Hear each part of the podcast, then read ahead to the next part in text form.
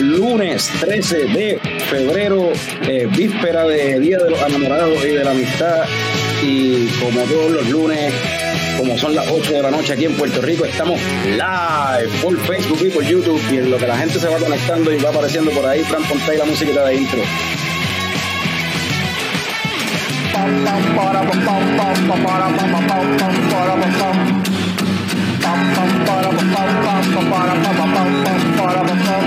Ya llegó, ya llegó el coño show, el coño show.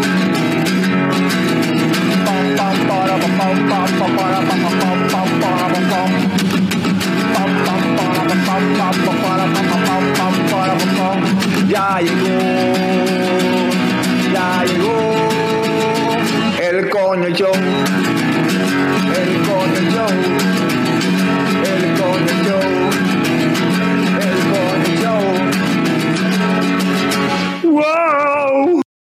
Uh, saludos y bienvenidos a todos los coñistas y coño escuchas que decidieron darle play. Bien,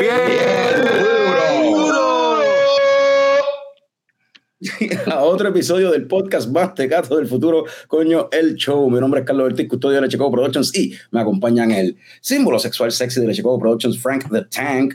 Huepa. También tenemos en esa misma dirección al cofundador de Lechecoco Productions, Héctor Tomás Picón, alias Tomer.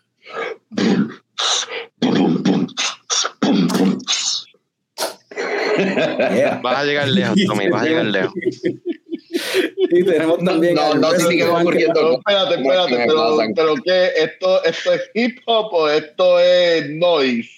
Esto es lo que tú quieras Estás pensar. tratando de montar una es banda de noise con Jorge Castro, no me jodas. ¿Qué es esto? Diablo. Y ese que está quejándose del talento de Picón es el wrestling fan que más sabe de películas. Norbert. Yeah. Norbert. Saludos, gente. Vengo Y en el episodio, en el episodio de hoy llamado Ingeniero Strikes Back, tenemos directamente desde Manatí, Puerto Rico, con la cámara apagada. Parece que está tímido, se, se escondió ahora. Sabriel Ortiz. Bienvenido, Sabriel. En mute. Está en mute. Saludos, gracias muchachos. Bueno, en verdad, yo estoy. En verdad, estoy. Uno, pompeado porque Sabriel está aquí de nuevo en Leche Coco después de como seis años. Yo no sé cuánto fue. o De algo los así. primeros, y de los obviamente, pues, Ajá, de los primeros invitados y pompeado porque pues, ingeniero está de nuevo. O sea, hay, ce- hay cerveza de ingeniero de nuevo por ahí en la calle, que no se veía también por un montón de tiempo. Y vamos a estar hablando de, de todo eso con, con Sabriel y pues la, la gente que no, no sepa de, de la historia de ingeniero, quizás revisitarla también de nuevo otra vez por encimita. Este, saludo a la gente que, a Radamé y Francisco, que ya están por ahí conectados. Este, pero antes de empezar con Sabriel, vamos a empezar como siempre empezamos. Eh, Frank, ¿qué te estás tomando hoy? Tengo aquí una Keep It Crunchy de, de Omegan, una, le llaman una granola stout. 8% de gozadera, ahí está la, la cervecita. Está, está rica. Super smooth. Tiene como que un taste a, a chocolate, a vainilla. Eh, pecans, lo siento ahí también. Está bien rica. ¿Cuán sexy? ¿Cuán sexy está esa cerveza? Mm, ya no, no, no tengo, no tengo una para esta. Pero si sugieren algo, Una, una Rihanna preñada en el, en el halftime show de Super Bowl. una Rihanna antes de quedar preñada. Ah, antes de ok. Antes de quedar preñado, ¿no te gusta preñar? Está sexy como quiera. Tome, y, y tú, ¿te estás tomando algo? ¿Conseguiste algo? Eh, Mira, eh, que sepan que no, no estoy tomando nada eh, y mantuve eh, mi deseo de la otra vez que tampoco estaba tomando nada. Hoy no me estoy tomando ningún whisky. Estoy tomando rica agua cristalia. Mmm, rico. Va a haber que enviarle un care package a Tommy o algo de cerveza, Este, porque no se puede. o sea, oye, oye, no, tiempo, tiempo, tiempo. Bebí viernes, bebí sábado, bebí domingo. Yo no estoy ya para esas situaciones de vida. Mi cuerpo lo está sufriendo. Yo lo estoy sufriendo y no. Bueno, mira, cabrón, me afeité y todo. De lo loco que estaba, me afeité y todo. Mira, mira, mira, cabrón. Y tiene, un handlebar más largo que, tiene un handlebar más largo que el otro. Como Pero siempre. mira, pero ven acá, tú sabes. yo también estoy bebiendo. Es más, yo llevo bebiendo desde el jueves. Y, no Papi, pero estoy ustedes son esa- bebedores profesionales, yo no estoy en esos niveles. Te va a enviar un galoncito de kombucha para que, para que te limpies un poquito el sistema. Saludos a Carlos Alejandro que está por ahí. Radamés comenta que después de haber visto a a este, a este caballero bailando hasta abajo, solo diré busca de Dios. Sí, hermano. Pero, pero gané, gané el, el, el, la- el- el dance-off ese. Eh, Pero Radamel estaba allí o, o fue que lo, ah, lo, lo posteaste fue. Sí, sí, pero en Claro, Instagram, papá. Este, no, Belito, ¿qué, ¿qué te estás tomando? Pues yo estoy empezando con una stout también. Este, y esta stout se llama The Monchis. Esto es de John Yard en Moorhead, Moorhead, Minnesota. Moorhead queda llegando a North Dakota por Fargo. Y esto dice que tiene es una candy bar stout. Y no estoy jodiendo. Uno de los ingredientes dice candy bars.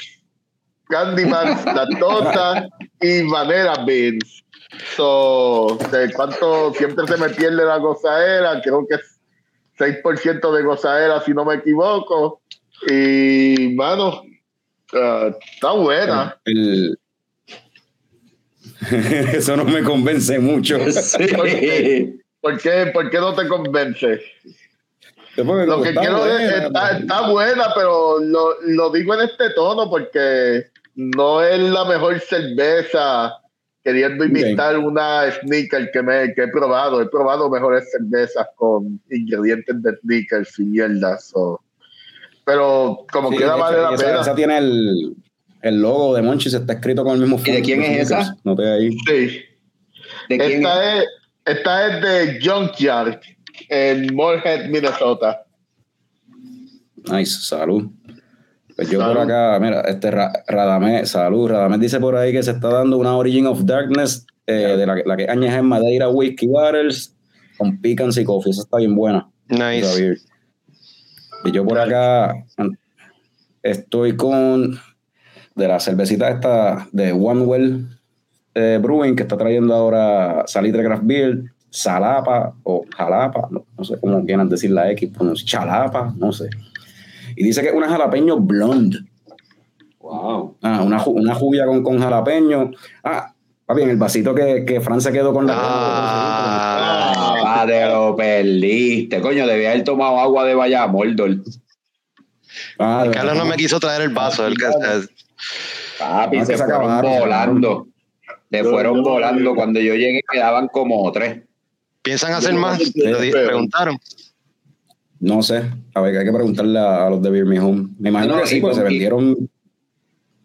Y conmigo llegaron como cuatro personas. So, y, y yo pedí uno, so quedaban dos. So, Ah, Eh, diablo. pero volviendo a la, a la beer, a la, a la jalapeño blonde, eh, no pica, pero tiene el saborcito y sobre todo en el aroma, tiene un olorcito así que me recuerda a, a- al jalapeño cheddar de Frito Lay, algo así. Ok. Al dip ese, al, Pero- al dip ese de jalapeño de... Sí. eh, Pero cuando tú dices el saborcito, ¿es durante o es como que el aftertaste, como que te da, te da la patadita? Como otra. Eh, En el, eh, eh, dura- durante, tiene, durante tiene el saborcito, pero como que bien tenue, como que algo, un hint ahí, pero no, no da, no me, lo que llevo es un buche nada más o dos y no me ha dado todavía como que si pica, no me ha picado todavía. Ok. O sea, como que no, la- no la, no la siento spicy, pero Pica huele, saliendo. jalapeño, bueno. ¿Cómo es? Pica saliendo. Ah, bueno, eso, eso puede, eso puede suceder. Este, vamos. Sabriel, ¿y tú qué, qué te estás dando ahí? Si es que te estás dando algo. Una Haller alemana, eh, non alcoholic, para arrancar. Picón, buena opción. Buena opción para ti, Picón. gracias, mano. Voy a tomar en consideración para la próxima. Sí, mano. Eh, tomar en consideración, aquí yo me estoy dando un par de cositas non alcoholic. Tienen un Ajá. ingrediente que se llama TH algo. Eh, eh, TH, ¿cómo es que se le dice? THC, THC. No tiene alcohol, pero tiene Tiene TH Coco, tiene TH Coco. Sí. Se pone a gozar. Eh, ¿sabría, esa no es alcohólica, es un, es un lager como tal. eh, Bueno, ellos no la pueden catalogar como tal, pero básicamente se hace de la misma manera, más o menos la línea de una Pilsner, eh, una Hell. Esto, sabe más o menos similar. Un poquito trazo dulce, obviamente, ¿verdad? Por la malta domina, no tener alcohol, pero bastante balanceada y buena para ser no non alcohólico y no tener el strain de lúpulo de la de Norbert, el CH poco. Mira, pues vamos a seguir. Primero aquí. Aquí Radames menciona que el sábado fue duro, chacho, el sábado fue duro y el domingo también y el viernes también para nosotros. Este, saludo a Caroline que está por ahí ya conectada, que también la vimos el sábado. Eh, el, Radames dice que mira, que el vaso lo tiene él, Frank. Ah, me guardo uno, coño. Sí, créetelo.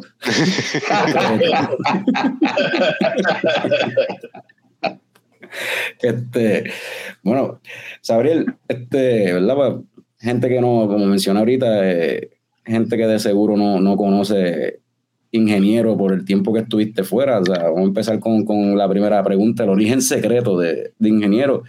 Originalmente, ¿cómo, dónde, cuándo le, le entra en la cabeza a Sabriel Ortiz la, la idea de, de querer hacer cerveza? Mira, en 2011 ya estaba en mi último semestre de universidad, me estaba por, estaba por graduarme. Eh, eh, pues la, el mercado laboral en ese momento para ingeniería aquí en Puerto Rico pues estaba bastante malito. Entonces, pues nada, los compañeros optaron por la mayoría a Estados Unidos, ¿verdad? Buscando oportunidades. Eh, yo pues eh, esa posibilidad pero también tenía donde my head, como uno dice, hacer un negocio propio. Eh, y pues ante ese panorama, pues decidí, pues mira, pues voy a adelantarlo, voy a arrancar con algo mío y qué mejor que mi hobby, hacer cerveza. Y así es como nace ingeniero para eso del 2011-2012.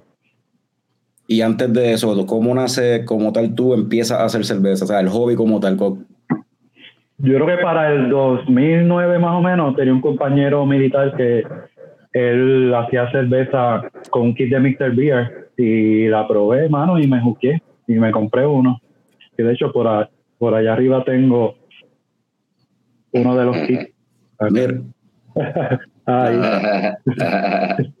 todavía lo guardo. Pues cuando tengo un ratito libre, pues me hago algo para mi pequeño. y para esa época cuando, cuando arrancaron este con, o sea, de- después al moverse de Mr. Beer para hacer otras cosas también ahí. ¿son de, de los pupilos de, de, de Billy allá en Carolina o, o self-taught? ¿Cómo fue la Oh, oh, claro, el que estaba en ambiente de cerveza para esa época, pues tenía que conocer a Billy, ser cliente de él. Eso era casi por default. Um, sí, sí, yo conocí a Billy y, empecé, yo le hacía consultas a Billy cuando visitaba, cada vez que tenía oportunidad que visitaba a comprar ingredientes, le, hacía preguntas y, y calmándole el cerebro, ¿verdad? El conocimiento que tiene. Eh, y así arranqué poco a poco. Me compré un equipo, hice una propuesta, un plan de negocio y así fue que arranqué, mano. Y el, el sistema, ¿verdad? Al- ¿En qué año fue que la primera, el primer cierre temporero de, de, de- de ingeniero? Porque pues estuvo un tiempo cerrado. Pues yo estuve haciendo cerveza, eh, yo arranqué a final de 2013 cuando por fin Hacienda me, me dio la licencia. Eh, después de un montón de trabajo y sudor y, y- e insistencia y persistencia. Eh, mi primer equipo era de 20 galones. Y así fue que saqué las primeras cervezas. Estuve con ese equipo un año. Después hice una primera expansión a un barril y medio.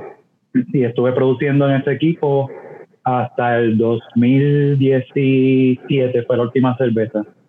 Que de hecho fue, si no me equivoco, o la Tamarindo o la Model Hopper, no recuerdo bien ahora. Y el último que se vendió para marzo 2017.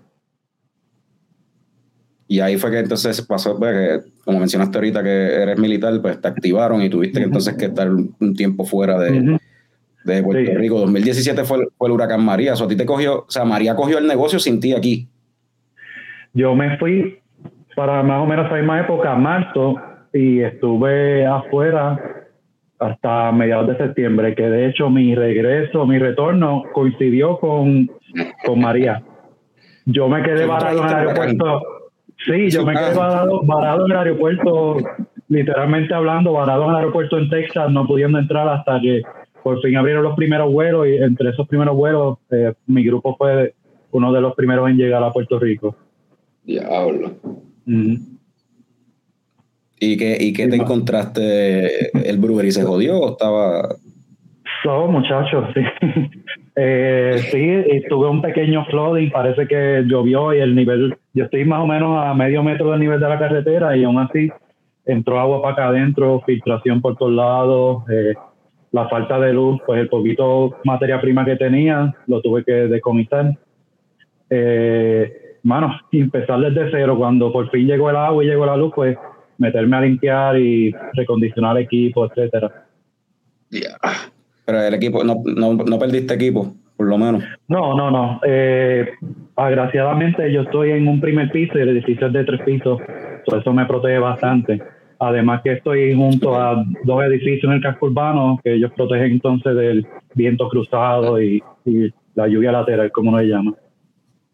Y para poner esto en perspectiva, este, yo vi el casco urbano de Manatí, la, la famosa McKinley. Mano, en verdad, María destrozó el pueblo de Manatí. El casco urbano de Manatí parecía una zona de guerra. Una de las áreas más destrozadas que yo vi para María fue el pueblo de Manatí. Fácil. Eso estaba irreconocible. Que. Imagínate el impacto, ¿verdad? Yo, yo llegando de una zona ¿verdad? De, de, de conflicto, llegar a Puerto Rico y, y ver esa escena es como que, bueno, Sí, no, como que no. No Sí, fue el impactante. Nada, ver, no ver la, ver la montaña pelada, nada de verdor, Pelada. ninguna hoja, Ajá. bien impactante, bien impactante. Sí, que llevas meses fuera y añorando regresar y ver la, la isla y lo que encuentras es... de- Yo estaba ready, zona yo- de desastre, por eso fue lo que... Sí, yo había ordenado, yo había ordenado materia prima con la idea de que cuando regresara en unos siete meses de cabeza arrancar continuidad en la producción y pues me encuentro Ah, con tú ibas, a seguir, tú, ah, Mira. tú ibas- tú ibas a seguir ahí produciendo este, ese mismo, o sea, en el mismo 2017. Sí, sí, yo, yo nunca interrumpí mi licencia, yo la estuve pagando todo el tiempo mientras estuve fuera. Pues obviamente eh, sacarla de nuevo bien cuesta arriba, ¿verdad? Por todo el proceso fundamental. So, era más costo efectivo seguir pagando una licencia que no estuviera operando que sacarla de nuevo cuando regresara. Ok. So, entonces ahí tuviste, como mencionaste, volver a recondicionar equipo. ¿A qué, a qué te refieres con eso? Eh, repasivar el equipo, que es crear la capa de protección, pues tuve un, mon- un un montón de tiempo en desuso, eh, ese tipo de cosas, eh, reemplazar la manguera, todo el, el perishable, como uno le llama, eh, desde cero. Y entonces después llegaste hasta el ready en el 2017-2018 para volver a, a tirar beer o No even close. no fue hasta Mano, sí.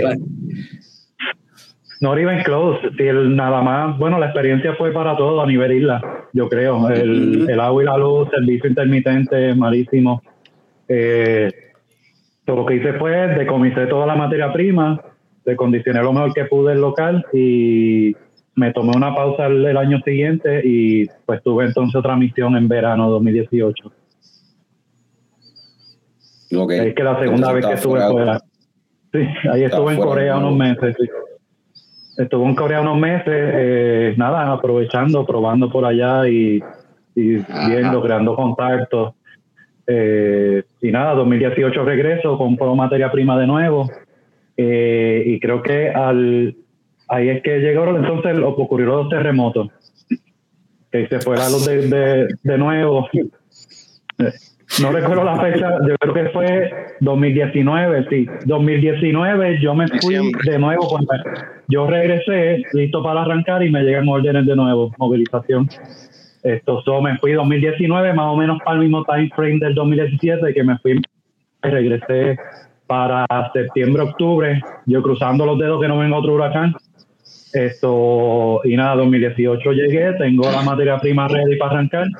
Y creo que a principios de 2019 yo regresé, ya yo, ya yo estaba en Puerto Rico, despedí el año acá y si no me equivoco para final de enero fue que los terremotos, eh, que se fue la luz por tiempo determinado. Obviamente los, los granos de, de malta tienen que estar a condiciones de control de humedad, control de temperatura constante para que se mantengan, ¿verdad? Si no se crea spoilage y la calidad baja, el rendimiento baja y terminé decomisando una segunda un segundo monto de materia prima en 2020 y nada, y llegó COVID. Eh, no pude arrancar tampoco 2020 y, me dediqué a reestructurar plan de negocio, la, la expansión que tenía proyectada para el futuro, lo que hice fue la adelanté poco a poco y a mi paso, ¿verdad? Con capital propio que ya tenía ahorrado, eh, comencé a comprar equipo, hace un- hice un business plan nuevo y reestructuré el negocio. Eh, es estuvo. curioso, ¿verdad? Que, por lo, o sea, que te- venías con el plan de reabrir, te activaban, entonces pues tenías pérdidas, porque tenías que decomisar este ingrediente y qué sé yo, pero entonces pues te activaron, so, va a, va a ser chavos anyway, so, eso va a volver a entrar a recuperar parte, por lo menos. Sí, sí, sí. Básicamente eso es lo que ocurría. Era un ciclo de, pues nada, si no estoy corriendo el negocio no tengo eh, ingresos de negocio, pero tengo los ingresos, ¿verdad? Por estar tiempo completo militar y pues una cosa compensaba la otra. Básicamente la milicia subsidiaba la operación de, o la no operación del negocio. Y esos deployments tú no puedes planificar, ¿verdad? So, en cualquier momento pueden volverte a llamar. ¿Cómo funciona Sí. eso? Eh, casi siempre hay una alerta y uno sabe más o menos el, el time frame en, en que pueden activar la unidad, pues todo depende de tu ocupación militar, del trabajo que tú haces y, y verdad y, uno, y unos ciclos eh, operacionales que, que la milicia tiene. Eh, y uno tiene más o menos una idea, pero por lo general uno tiene quizás cuatro meses de anticipación, de antelación con que uno se entera. Ok. Mira, este, sa- saludo a Adriana por ahí que se acaba de conectar y Emily Barquet comenta que se está dando una ridiculous AF, una Russian Imperial Stout con peanut butter y, cho- y chocolate de Saloon Door Brewing. So, imagino que Saloon Door es de allá de Texas, porque ella vive por allá. Y el nombre suena, Saloon Door suena como vaquero, suena, Sí, ¿verdad? Y la beer suena buena. Sí, salud, Emily. Este, so, entonces, ¿cuándo es que viene a abrir de nuevo? Que fue reciente. Fue el año pasado fue que, que lograste arrancar otra vez con cerveza, ¿verdad? Septiembre 2022 tiré mi primer batch que fue la Sonofaglish Peleo. Ok.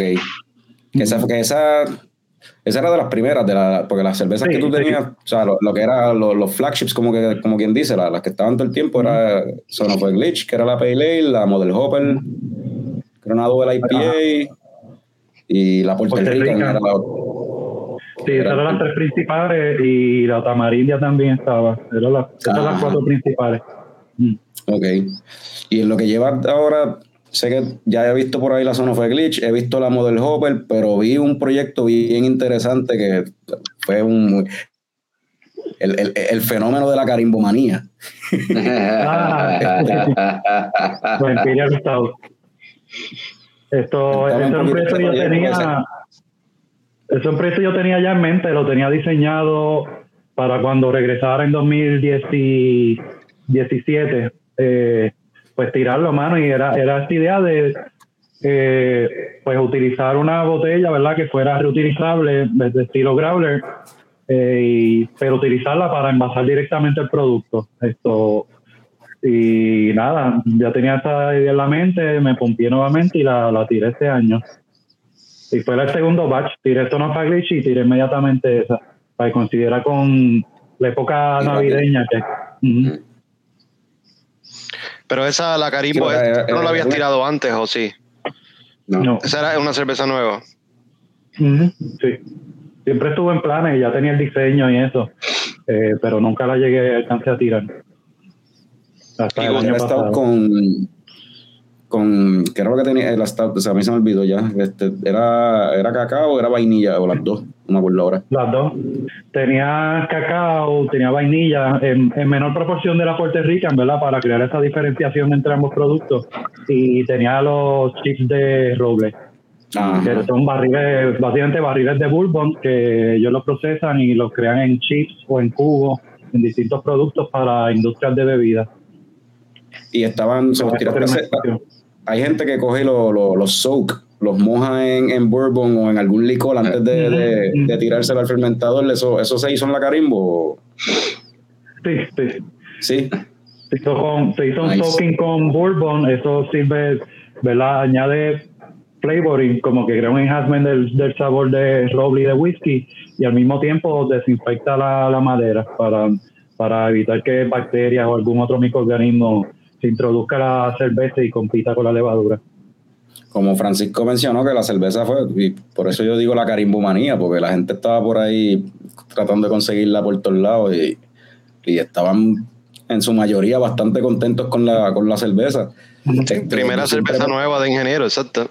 Ajá, primera cerveza nueva de ingeniero y, y lo curioso es como que te la están vendiendo en un growler que a mí Que me está está- nítido. Después fue que, que yo me di cuenta, nosotros pues cool, la bebimos varias veces porque cada uno compró un growler en diferentes momentos, tú sabes. Pero Los tres tenemos un escuché- growler. Escuché de gente. Ajá, pero escuché de gente que esto es lo que yo pensé que no iba a pasar. Porque yo pensé como que diablo, pero yo no quiero comprar otro growler más. Yo tengo como tres en casa, tengo diferentes growlers en casa.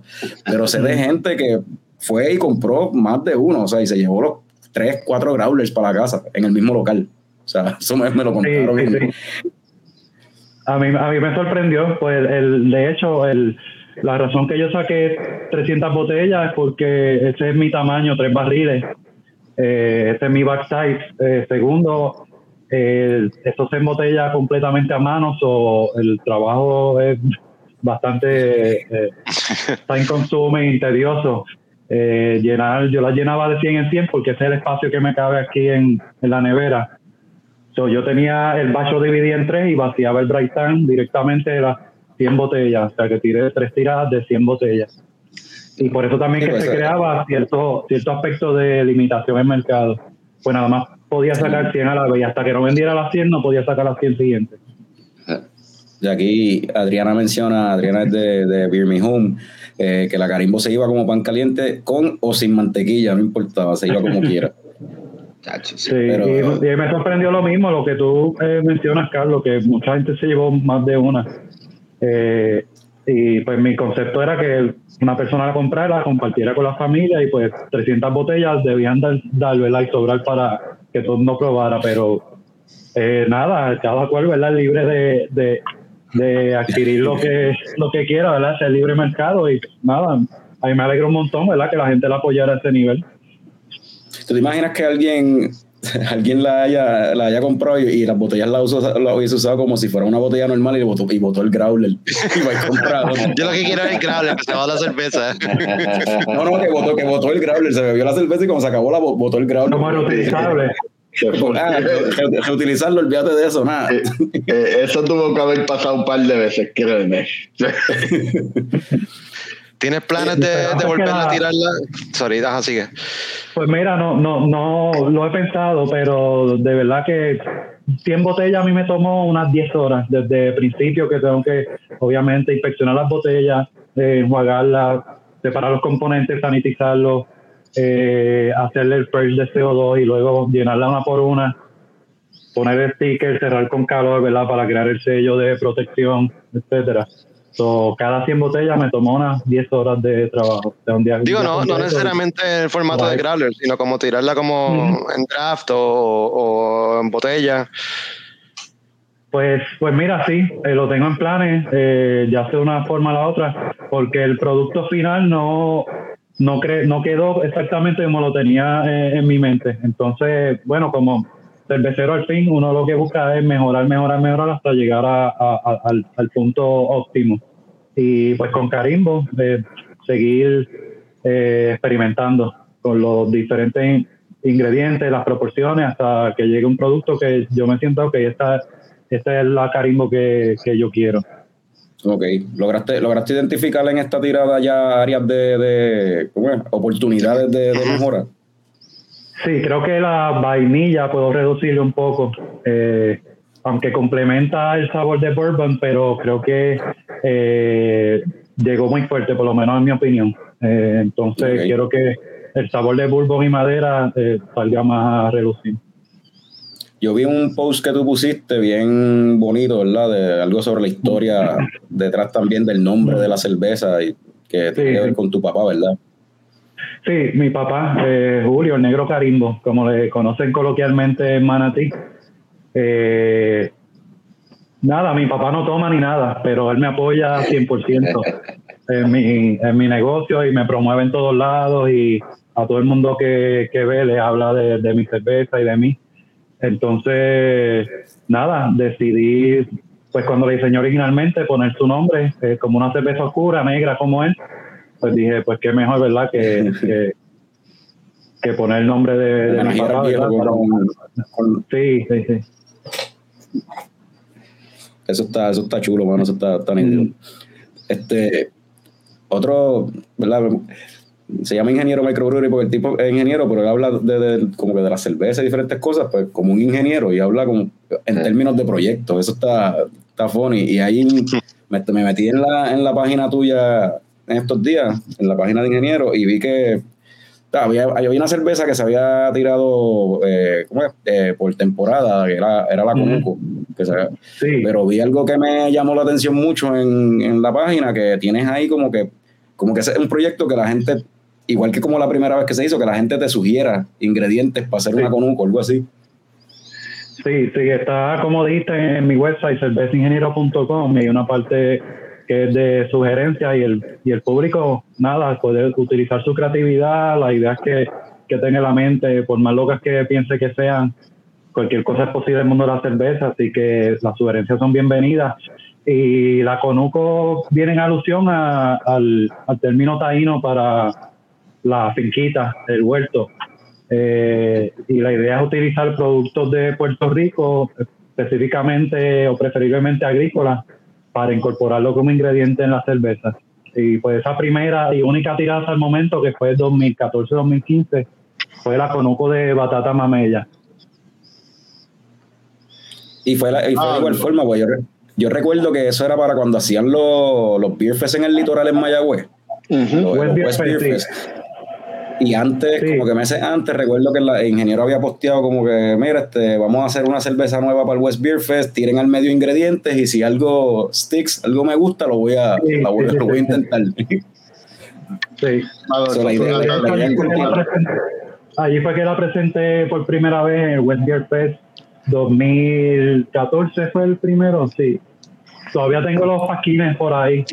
Esto, te recuerdo. Esto, ahí, ahí fue que la presenté. Eh, la hice en una base que era alusiva a un sweet potato pie, básicamente. Eh, que cuando la tomaba, eso es lo que el- la sensación que te daba, como si estuvieras tomándote un pie de, de batata. Nice, mano. A mí, Qué rico sí. suena, en verdad. Yo me acuerdo de la cerveza, pues tenía también, este, daba un hint a, como que a pumpkin spice, como que a, a mí me recordaba las cervezas de calabaza o algo así, pero no sabía calabaza, o sea, sin el sabor a, o sea, como que tenía un hint de eso, a la canela, qué sé yo. Sí, lo- sí. lo que se Pues yo, yo rostizaba, yo rostizaba la batata y le añadía ciertas especias también. Era, Sí. eh, esa era ni, ni estrellado y clavos y canela. Y eso lo que daba, eso lo que daba el hint ese de especia de pumpkin spice. Y ahora que mencionas anís, yo no sabía eso porque recuerdo eh, varias personas mencionar eso, que la cerveza sabía anís. Me acuerdo que a algunas personas le dio ese sabor bastante fuerte. Para esa época me acuerdo que eso era una conversación Sí, que había sí, en, a veces. Pues hubo, hubo un base específico, hubo un base, un base específico que por un- una falla que tuve en los controles de temperatura, pues la, la extracción no fue, el rendimiento del mash no fue óptimo. Entonces los azúcares estaban reducidos y lo que resultó fue que esas especias que utilicé, pues salieron más a reducir más aún. Entonces hubo un Ah, batch ok. hubo un batch que sabía básicamente a chichadito. Y ese me acuerdo que Ok. fue, se pegó mucho y se vendió mucho, se vendió mucho en Bros. No sé si es porque la gente de la agua dice eso, ¿verdad? Créeme, créeme que, que a la clientela de Bros lo que le gustó fue el sabor a chicharito. Créeme. Que tú- la, clien- la- la la clientela de Camacho, ¿qué tú esperas? La clientela de Camacho de Oliver. y Camacho. Eh, Probablemente Camacho dijo, esto sabe a chichadito, vamos a beber por ellos. sí. Y tú sabes que esa, esa versión, así- esa, Ajá, así esa la saqué, la dije. Ave María. Se vendió, se movió bien en pero, bro. pero, me acuerdo, pero me acuerdo que me decían como que no, porque tiraron una conuco de, de anís. Y yo, Sí. "Pero yo no me supo anís, ¿de qué rayo tú hablas? Y no hay ninguna otra conuco, como que no sabía Sí, la pues, historia detrás de toda la cuestión. Esa salió por accidente, pero nada, gustó. Ahí me, yo la probé y me gustó, me di, estaba chichadito y la tiré así. Y me acuerdo, en Bro se vendió bien rápido el cake mío. Mira, tráeme más cake de la, de la chichadito que me la están pidiendo. Eh, ¿se- ¿será posible replicar esa cerveza? Porque como fue un, por un error, ¿verdad? Que salió así, ¿se- ¿sería posible Sí, yo tengo- otra vez una? Yo tengo la libreta con todas las anotaciones, las medidas y eso, que podría replicarlo. Y, pues, y tirarla en vez de bajo con Hugo, tirarla ya como que una cerveza a otra parte, de, Sí, o algo así. Eh, eh, Podría ser, podría ser. Oye, este, qué cool, está, está bufiado eso. Este, el, so, para volver a mirar para atrás, este, so, en la página está que la gente te envíe ingredientes o sugerencias para un próxima, una próxima conuco y de ahí tú coges lo que te llama la atención. Sí. Ah, Yo escojo una, estoy entre fin de año o el año entrante, eh, sacarla con Uco. Eh, nuevamente, y sería Ajá. con eso, sugerencias de la gente. Norbert, tú mencionaste, ¿verdad? Porque en, la- en el mundo de la cerveza todo es posible. Norbert, que está allá en Minnesota, él pues, obviamente ve muchas cervezas así, bien al garete. Y yo le había enviado un post de Modis Brewing allá en Minneapolis. Porque hace poco tiraron una cerveza que supuestamente era con, con chili de, de Holmer, Holmer, Holmer, chi- Holmer chili. Y se llamaba tenía, unos ingredientes que replicaban el sabor de un Ah. de, de Y la lata parecía una lata de Holmer y todo, y una cosa. Sí, eso suena suena súper nasty, pero como a Norbert le encantan lo- las cervezas de pepini Ajá. con pepinillo, con sabor a pepinillo, pues yo le dije, "Coño, Nor- Norbert, si tú estás allá en Minnesota y si te gusta la cerveza de pepinillo, que pero esto no es nada. Y te fuiste, fuiste a buscarla, ¿verdad? Y no, no la conseguiste. Fui a buscarla, fui al grill y el sábado, no la tenían. Fui como a cinco liquor stores distintos, no la tenían.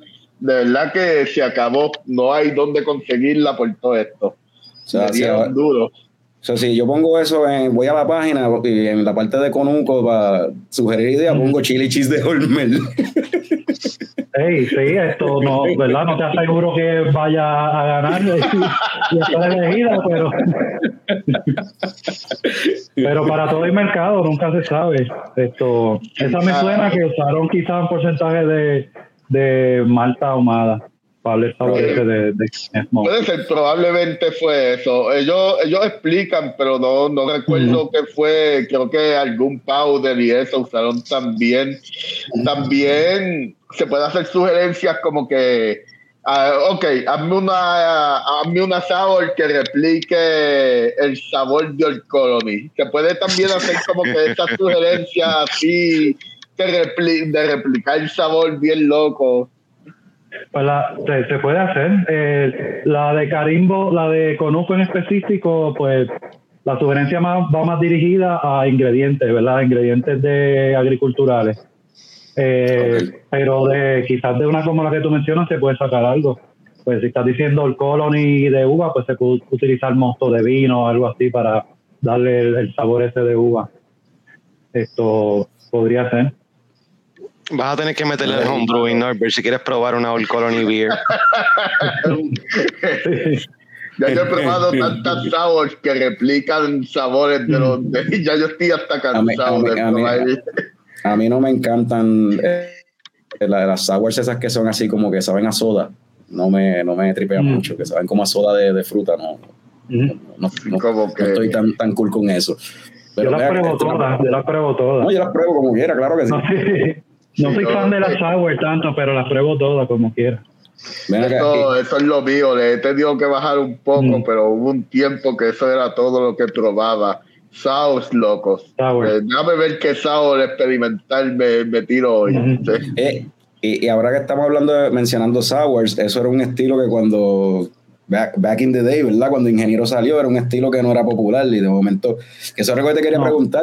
Tú estuviste, ¿verdad? El negocio estuvo cerrado, estuviste haciendo otras cosas y qué sé yo. Me imagino que cuando llegas para meter caña de nuevo, te encontraste con una escena totalmente diferente a lo que habías dejado. Uy, sí, sí, sí, sí, sí. Eh, desde el, el perfil de consumidor hasta la disponibilidad en el mercado, tanto importada como local, eh, totalmente distinto.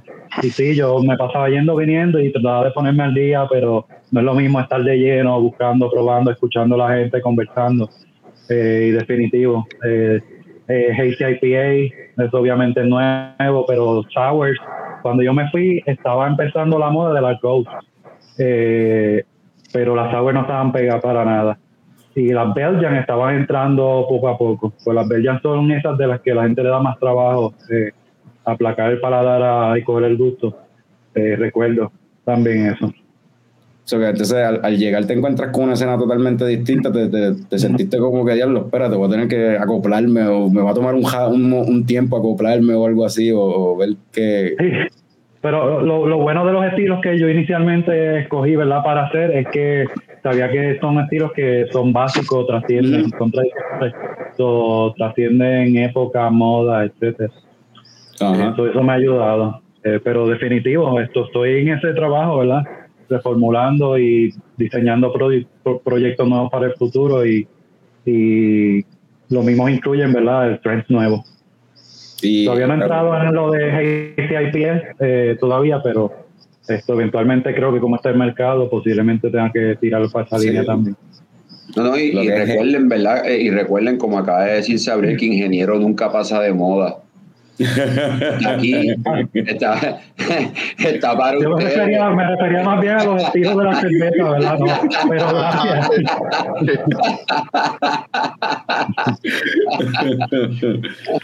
Mira, ese ha sido otro reto bastante grande, ¿verdad? Que sabía que iba a afrontar cuando se iniciaron operaciones.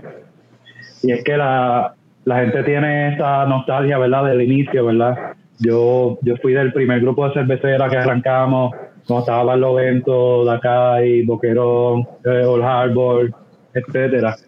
Y pues la gente le, le crea cariño a todas esas marcas que se iniciaron al mismo tiempo que, ellos se iniciaron en el mundo de cervezas artesanales. ¿no? Y pues cumplir con las expectativas que esa gente tiene en su memoria, ¿verdad? Recuerdo de lo que era la cerveza de ingeniero. Y al mismo tiempo, gente que nunca la probó, pero escuchó de esa misma persona, ¿verdad? Eh, anécdotas de la cerveza eh, y la trayectoria. Pues es un reto, ¿verdad? Que todavía estoy acoplándome y tratando de cumplir, ¿verdad? Con esas expectativas que el, que el público se merece. O sea, tú estás diciendo que tú eres George Lucas cuando tiró las precuelas, la, la, la, la segunda trilogía al final de los 90, que tenía que cumplir con la, todos, estos, fanáticos, todos estos nerdos que tenían una, una expectativa y una nostalgia y a ver cómo, cómo manejar eso. Pues creo que creo que me puedo imaginar más o menos, ¿verdad? Cómo él se siente, ¿verdad? En menos envergadura. Un poquito menos envergadura, pero sí. Pero este, eso, hablando de eso de esa época, y mencionaste a Barlovento, eh, y hablando de la nostalgia y de esa cuestión, esto, esto se ha vuelto una leyenda. O sea, la gente habla de esto como si esto todavía la recuerdan como la mejor cerveza que se ha hecho en Puerto Rico ever. O sea, el, el invento, el, el, el, Puft, la, la Sí, sí, sí, sí, sí. Que invento era un nombre que yo me inventé porque combiné, queríamos hacer un collaboration, pues, caramba, dos cerveceras en Manatí y estamos apenas a cuatro bloques de distancia y abrimos prácticamente el, el mismo rango de tiempo. So, se caía de la mata, como nos dice, que tuviéramos un collaboration. Eh, y nada, yo me creé este proyecto, hablé con Che, con Pedro, este, mira, vamos a juntar los nombres, IN de ingeniero y Vento de Barlovento, Invento. Perfecto. Y lo utilizamos para eso, para hacer inventos. Y, y ese fue el primero y único, ¿verdad? Que lamentablemente pudimos hacer. Eh, fue, fue esa, fue una Old Mint Stout con, con cacao y con marshmallow. Y eso de la gente todavía habla de como que, que para ese tiempo, o sea, lo que yo he escuchado por ahí en las redes que todavía el día de hoy dicen de como que estaban adelantados a, a su tiempo en aquel momento, porque básicamente estaban casi haciendo lo que después se pegó como el subestilo de pastry stout, Ujú. más o menos lo estaban haciendo. Ay, Yo creo, yo estoy de acuerdo con eso, porque yo, yo recuerdo, pa- a mí siempre me ha gustado empezar con un stout. Pues eh, unos Rasputin ahí, 12% de gozadera, para después seguir bebiendo medalla toda la noche. Pero Ajá. State of fue la que me voló la cabeza, la que yo dije, diablo, qué cosa más cabrona, mano. Yo tengo que seguir probando stouts como estos, en verdad. Y fue años después que en verdad surgió la moda de hacer breakfast stout, que es súper adelantado a sus tiempos y todavía yo la recuerdo y para mí sigue siendo de las mejores cervezas que he probado en Puerto Rico, de que obligado, de que para Sí, mí- pues para ese tiempo, para ese tiempo lo más cercano así que recuerdo eran stout pero con frutas, que más casi siempre eran berries, eh, blueberry, raspberry, etcétera. Eh, que, que es el tipo de fruta que por ser ácida, pues puede pasar a través de todas esas maltas oscuras, ¿no? Eh, pero lo que Che y yo buscamos con esa era tener una stout que balanceara con dulce, pero no dulce frutal. Eh, fuera un dulce más complementativo a las maltas rostizadas. Y pues ahí salió el sabor de la vainilla, marshmallow y chocolate.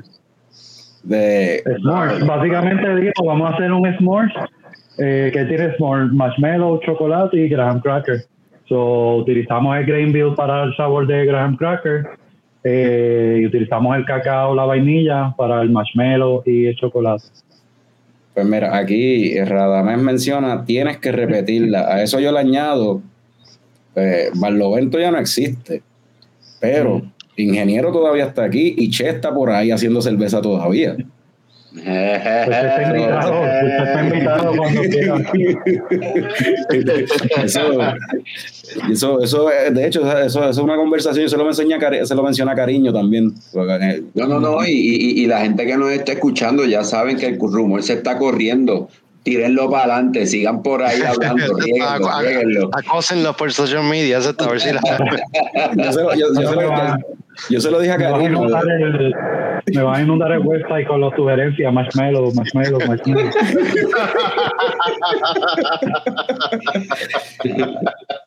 Pero yo se lo, yo se lo mencioné a, a Cariño, ¿verdad? Que están trabajando con Chelo de Brewers Board y hablando así de ideas, de qué sé yo, para hacer una beer. Y yo le dije, como que, ¿sabes que a mí me gustaría que Leche Coco fuese el, cata- el, el- el catalizante para que Che y, y Sabriel hagan una Stay, una, una nueva, una versión de Stay Puft. Puede No ser, sé, puede ser. Lo escucharon aquí ser, no, no. Idea- ideas de gratis aquí. Pro bono, pro bono. Ajá. Mira, eh, para Radamés, el website es www.cervezaingeniero.com. Ahí pueden Ah. entrar, ver dos o tres cositas, detallitos de la cervecería, los productos y, y al final vas a ver la parte de Beer Idea. Y ahí puedes compartir tu sugerencia, tu idea. No hay idea descabellada, de verdad. Eh, si ya han hecho cerveza con chili hormel, pues, Ajá. pues, como te digo, no hay idea descabellada. Ese Yeah. mismo. O sea, ahí está. Puedes entrar y hacer la sugerencia.